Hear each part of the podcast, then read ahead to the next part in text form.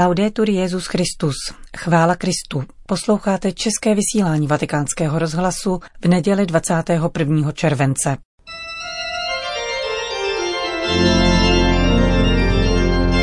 V komentáři Církev a svět se nejprve vrátíme k vzrušeným okamžikům před 50 lety, kdy celý svět sledoval přistání amerických kosmonautů na měsíci. A v druhé části pořadu přinášíme promluvu svatého otce před modlitbou Anděl Páně. Příjemný poslech přeje Johana Bronková.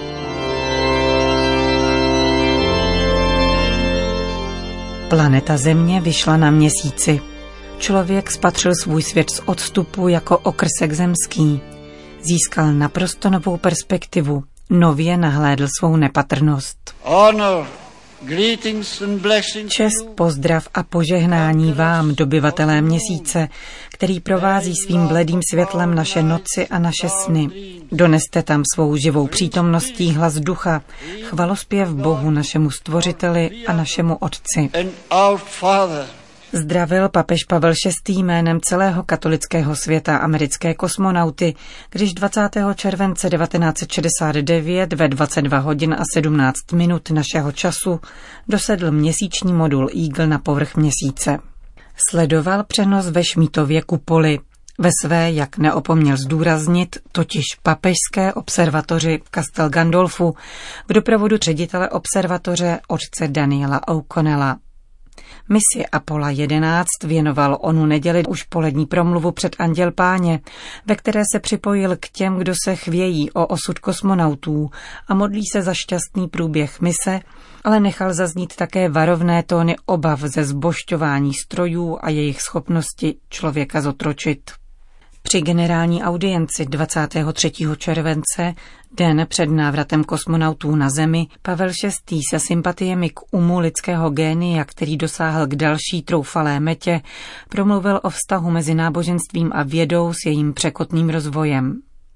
Katolická víra se nejen nebojí srovnání svého učení s bohatstvím moderního vědeckého myšlení, níbrž si takové srovnání přímo přeje – protože pravda, třeba že se rozličně projevuje, je pouze jedna a z tohoto srovnávání může získat výhody jak víra, tak i vědecké bádání. Dodal také, že touha po Bohu je člověku vrozena a čím větší jsou jeho pokroky, tím silněji, někdy až mučivě, tuto potřebu pociťuje. Papež tehdy promlouval do období studené války, která vytvořila rámec překotného soutěžení, bez něhož, jak dnes mnozí přiznávají, by se měsíční mise v tak rychlém tempu neuskutečnila. V sovětském bloku znal každý Gagarinův výrok, že na své cestě do vesmíru Boha nepotkal. Slyšela jsem ho ještě v 90. letech od vysokoškolsky vzdělaného muže jako jeden z důvodů jeho vědeckého ateismu. Po přistání na měsíci Bas Aldrin naopak provedl malý náboženský obřad, někdy milně nazývaný jako mše. Jako presbyterián si přivezl sebou ze země malý kalich, víno a hostii.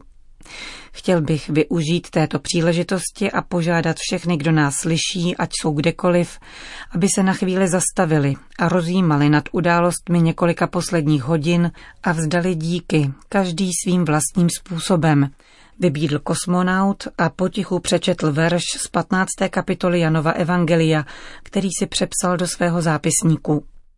Já jsem vinný kmen, vy jste ratolesti. Kdo zůstává ve mně a já v něm, ten nese mnoho ovoce, neboť beze mne nemůžete činit nic. Po zkušenosti s reakcí ateistů na verše z knihy Genesis, přečtené při misi Apollo 8, NASA zakázala veškeré náboženské projevy. Oldrin nicméně vypráví. Při výpadku rádiového spojení jsem otevřel malé plastové balíčky s chlebem a vínem. Nalil jsem víno do kalicha, který mi naše církev dala. V šestinové měsíční gravitaci víno pomalu a ladně splynulo po straně poháru.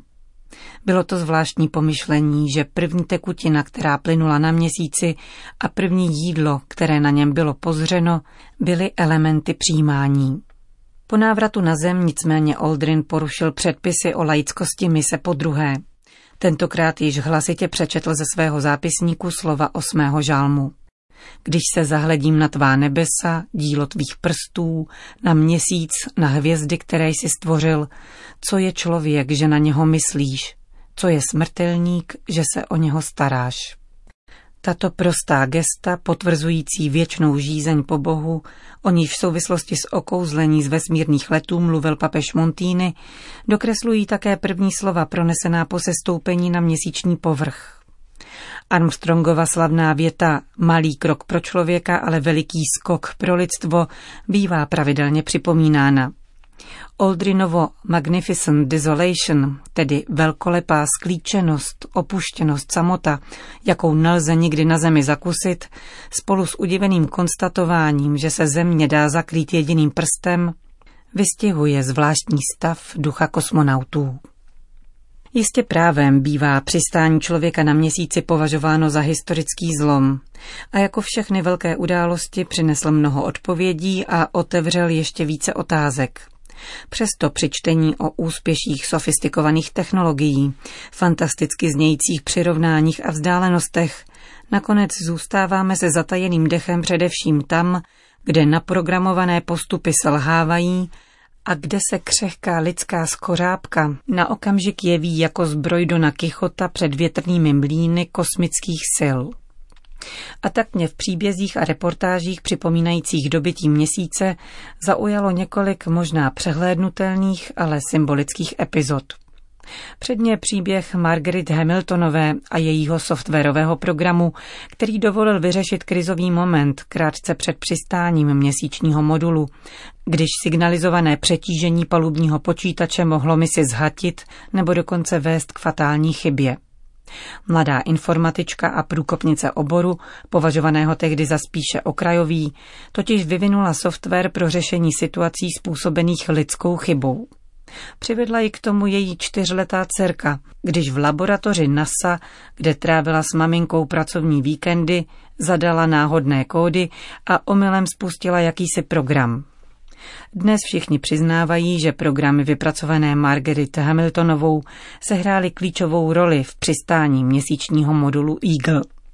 Počítač díky nim dokázal vyhodnotit priority a opustit momentálně nedůležité činnosti. Druhou dramatickou epizodou byl ulomený přerušovač, nutně potřebný k odstartování z měsíčního povrchu a návratu k hlavní lodi, který nakonec úspěšně nahradila Oldrinova propiska. Jistě, možná by si poradili jinak, bez propisky. V každém případě však tyhle zlomové okamžiky přivolávají vzpomínky na chvíle, které, jak jsem přesvědčena, každý ve svém životě zažil.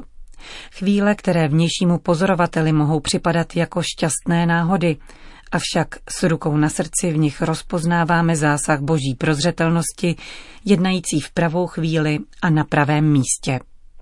Nakonec bych ještě ráda ocitovala slova Neila Armstronga, muže, který se dvě a půl hodiny procházel po měsíci a posléze díky své schopnosti odolávat náporu slávy býval označován za neviditelného hrdinu. Když jsme konečně zase odstartovali, měsíc byl obklopen modravým svitem, vzpomíná Armstrong. Při pohledu z oken kabiny jsme se mohli přesvědčit, že je kulatý, nikoli sploštělý. Dokonce nám to připadalo, jako by nám chtěl svým tvarem připomenout svou příbuznost se zemí. Byl vlídným hostitelem a já jsem přesvědčen, že na takovou návštěvu čekal dávno. Po návratu z dobyvatelské výpravy, oslavy lidských ambicí korunovaných úspěchem, vrací ústřední hrdina příběhu měsíci jeho vlídnou tvář. Vrací jej metaforám, alegorickým postavám a umění. A možná to ani nepřekvapuje u člověka, který si při hodinách odpočinku na měsíční pláni v kabině modulu poslouchal Dvořákovu Novosvětskou.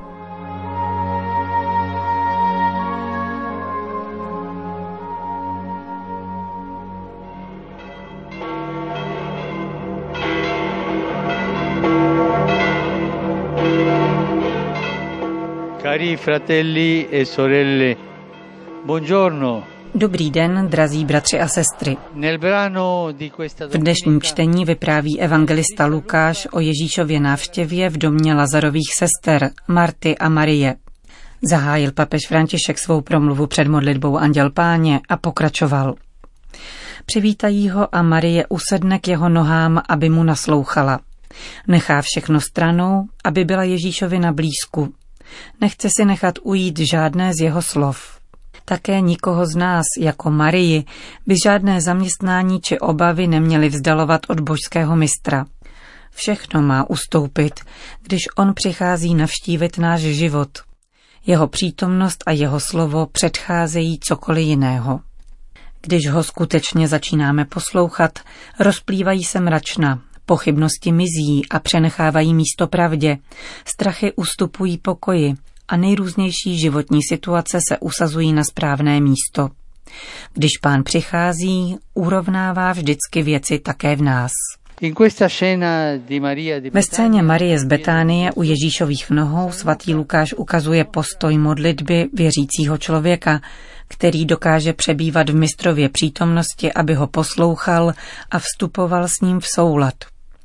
Jde o to zastavit se během dne, usebrat se v tichu na pár minut, abychom učinili místo pro pána, který prochází kolem a našli odvahu se trvat s ním na chvíli v ústraní a poté se vrátit s větším pokojem a s obnovenými silami k věcem všedního dne.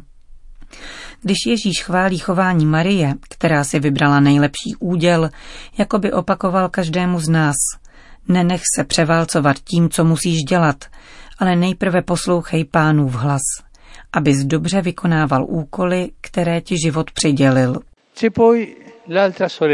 Pak je tady druhá ze sester, Marta. Podle slov svatého Lukáše to byla ona, kdo přijal Ježíše. Možná, že Marta byla starší z obou sester, nevíme, ale zcela jistě tato žena měla charisma pohostinství. Zatímco totiž Marie naslouchá Ježíšovi, zabývá se mnoha věcmi. Proto Ježíš říká, Marto, Marto, děláš si starosti a znepokojuješ se pro mnoho věcí. Těmito slovy zajisté nechce odsuzovat služebný postoj, ale spíše schon, s nímž ho někdy prožíváme. Také my pocitujeme obavy svaté Marty a po jejím příkladu se snažíme o to, aby v našich rodinách a komunitách žil smysl pro pohostinství a bratrství, aby se každý mohl cítit jako doma, zejména maličcí a chudí, když klepou na dveře. Dnešní evangelium nám tedy připomíná, že moudrost srdce spočívá právě ve schopnosti skloubit tyto dva prvky, kontemplaci a akci. Marta a Marie nám ukazují cestu. Pokud chceme vychutnávat života s radostí, musíme slučovat tyto dva postoje. Na jedné straně setrvávat u Ježíšových nohou, abychom mu naslouchali, když odhaluje tajemství věcí.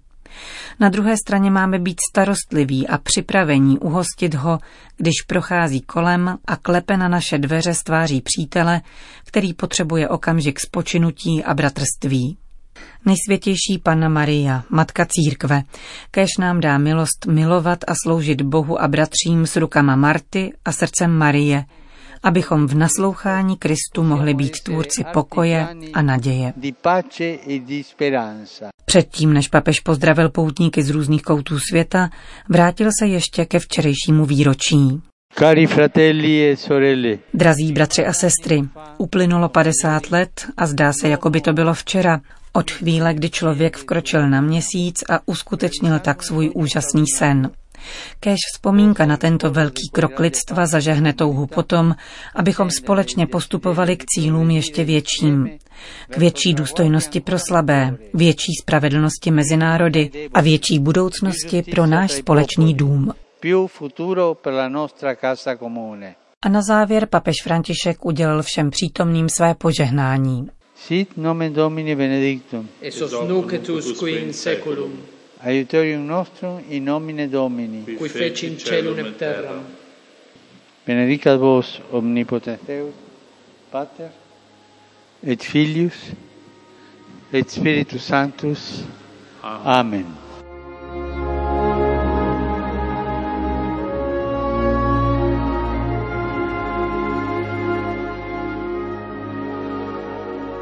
Končíme české vysílání vatikánského rozhlasu. Chvála Kristu, laudetur Jezus Christus.